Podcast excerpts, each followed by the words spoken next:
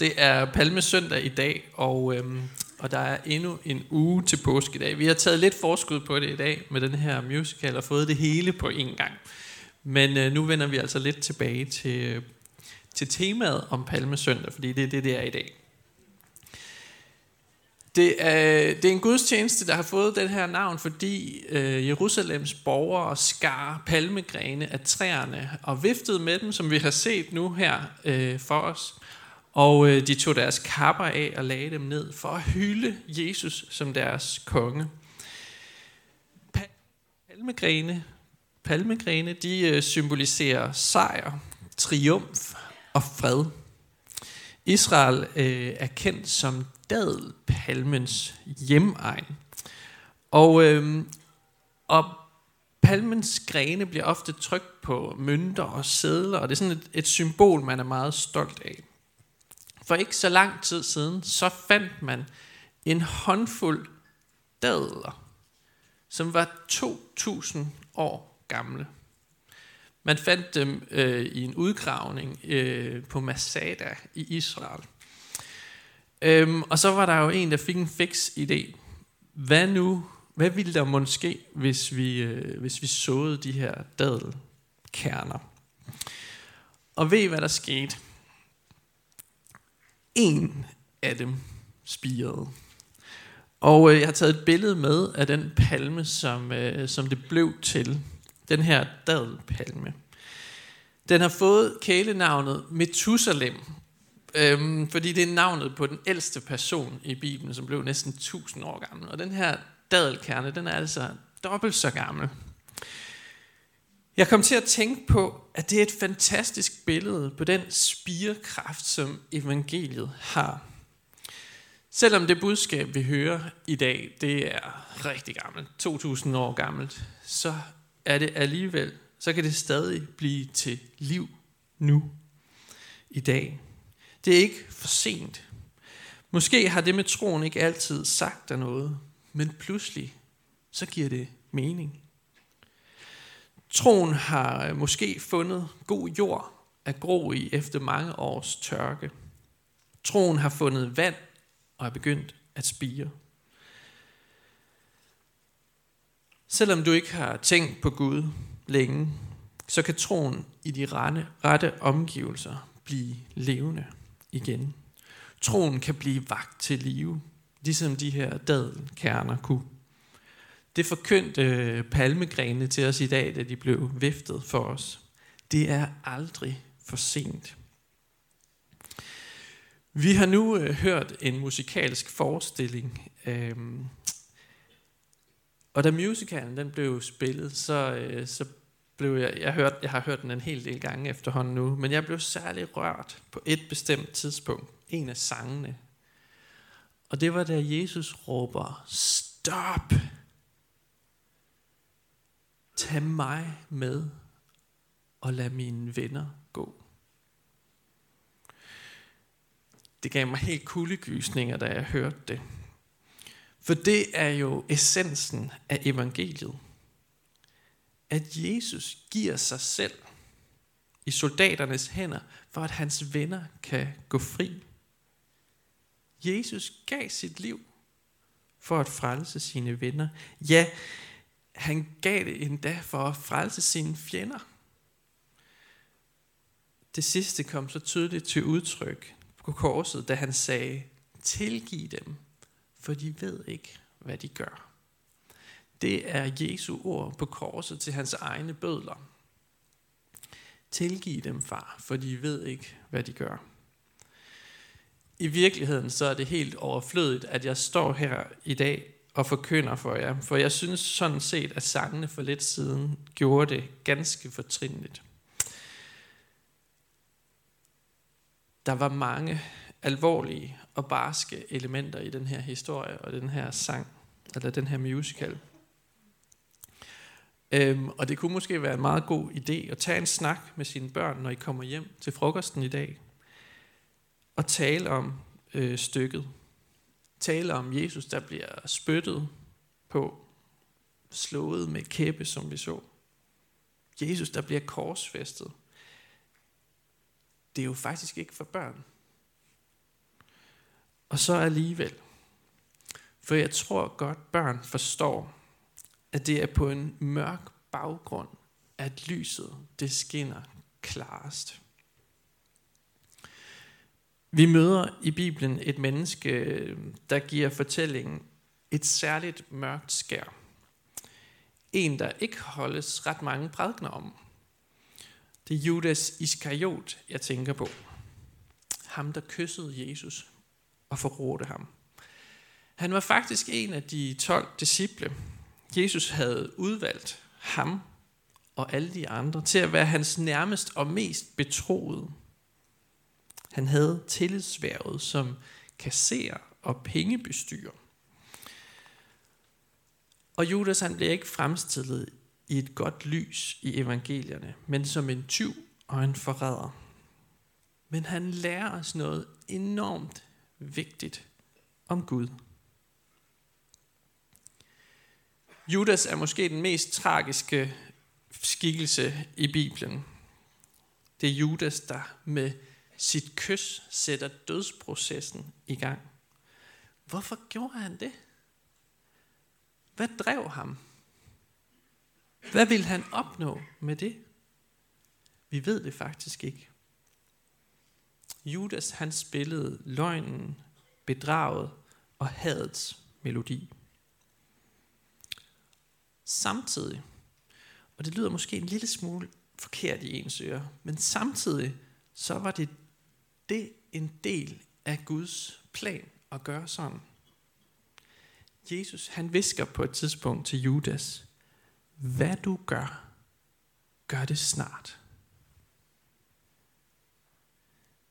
Judas gør altså på paradoxal vis Guds vilje ved at forråde Jesus. Og det gør det så tændrende klart for os, at Jesus selv lagde sit liv ned frivilligt. Jesus offrede sig selv. Det var ikke noget, der blev gjort imod ham. Det var noget, han frivilligt gav sig selv til. Der var ingen, der tvang ham. Han blev ført frem som et lam til slagtning, uden at forsøge at flygte. Vi hørte ellers Jesu mor Maria bede ham om at flygte. Men han valgte at blive. Han lod dem gøre det imod sig. Han lod dem, lod dem slå ham ihjel. Fordi der var noget, der var vigtigere. Der var noget, han ville opnå. For vi har alle sammen den synd, som flyder i Judas år.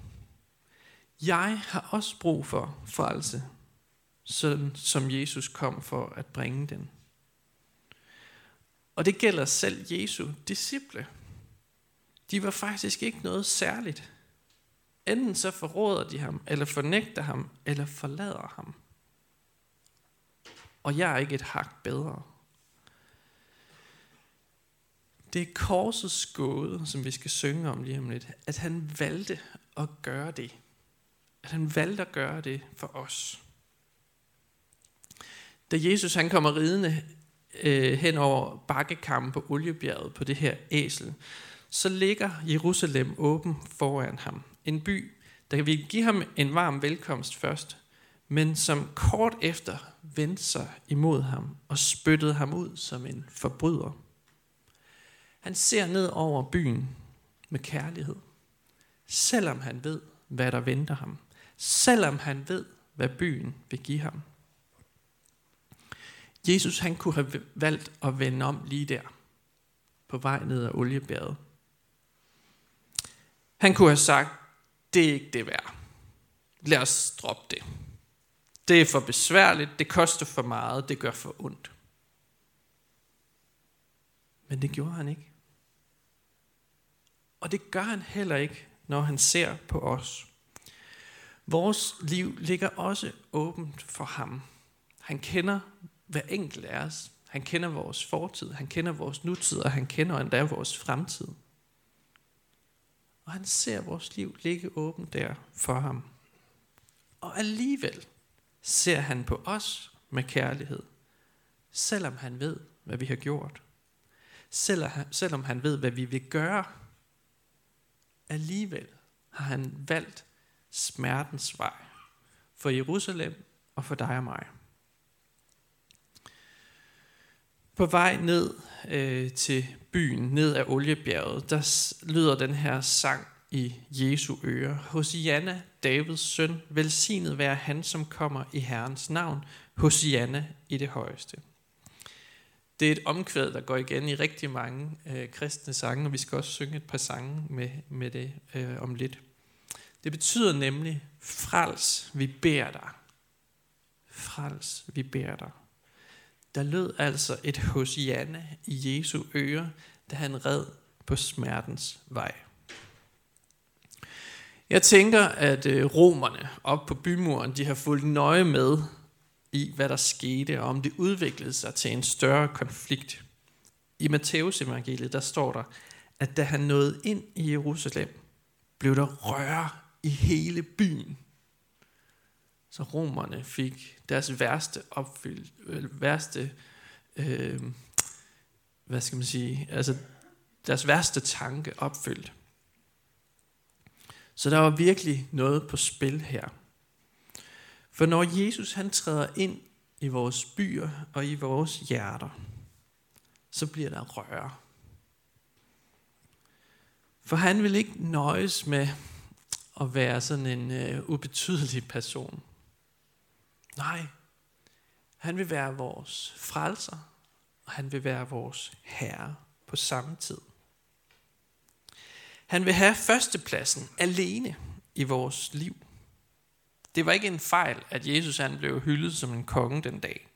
For det er dybest set hans mål, at han må være både vores frelser og konge.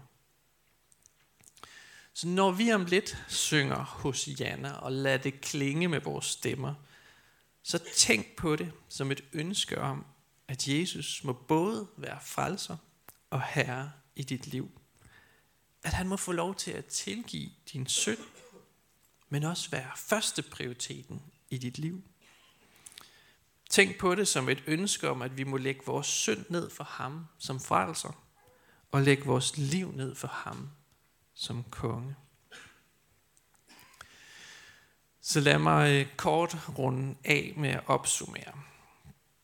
Påskedag, det er troens crescendo.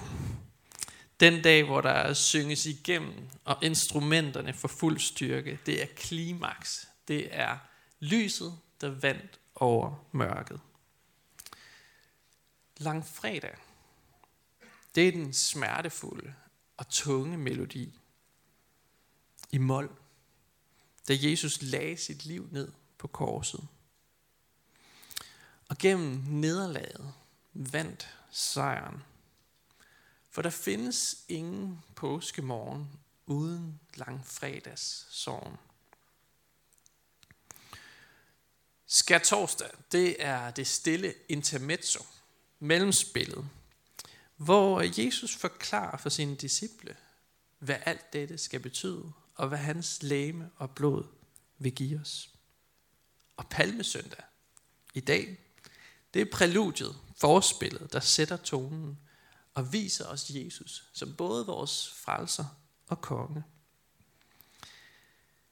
Dette påskens mesterværk er komponeret af Gud fra tidernes morgen. Stykket er sat op og gjort klart til et bestemt formål. Det er Guds måde at sige, at uanset hvem du er, og uanset hvad du har gjort, så har Gud gjort det godt igen på korset. Det er livets endelige sejr over døden. Og de gode nyheder er, at den opstandelse, som finder sted påskemorgen, den tilhører enhver, som i dåb og tro lægger sit liv i Guds hænder. Det er det, påsken handler om. Lad os bede sammen. Vi takker dig, Jesus, for påskens mirakel. At mørket blev vendt til lys. At du råbte stop og lagde dit liv ned for os. Vi takker dig, fordi vi får lov til at høre det budskab fra fra både børn og unges mund. Vi beder dig, Hosianna, frels. Vi takker dig for menigheden og beder dig styrke os i indbyrdes kærlighed og udruste os med nådegaver til fælles gavn og opbyggelse og lær os at række ud over egne behov. Vi beder dig for menighedens børn, både de fødte og de ufødte. Beskyt du dem og lad dem få lov til at vokse op i troen på dig. Vi beder dig for menighedens konfirmander og unge, for deres liv og vækst i troen. Vi beder dig for ægteskabet og dem, der lever alene. Giv os din kraft til at leve efter din vilje. Vi beder for skærn by og omegn, at du, Jesus, må blive kendt, troet, elsket og efterfulgt. Vi beder for Niels Jørgen Fogh, menighedens vejleder, at du må styrke ham i hans arbejde og holde os alle fast på Bibelens grund. Vi beder dig om, at du vil være nær hos alle, der er ramt af sorg, sygdom eller lidelse. Giv os mod til at være til stede og visdom til at lindre smerten hos hinanden. Hør os, når vi i stillhed hver især beder for en, vi kender.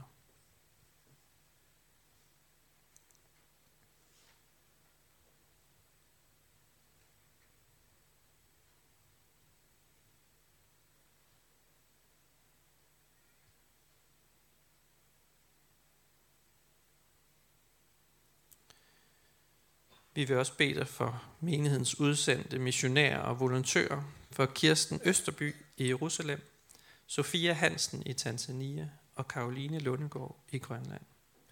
Vil du velsigne øh, dem i deres tjeneste. Vi beder for din kirke. Lad budskabet om dig, Jesus, spredes over hele jorden og styrk dem, som forfølges for dit navns skyld. Vi beder for vores folk, for alle, der er blevet betroet magt og autoritet. Hjælp dem og os til at værne hinanden mod uret og vold. Og kom så snart, Jesus, og gør alting nyt.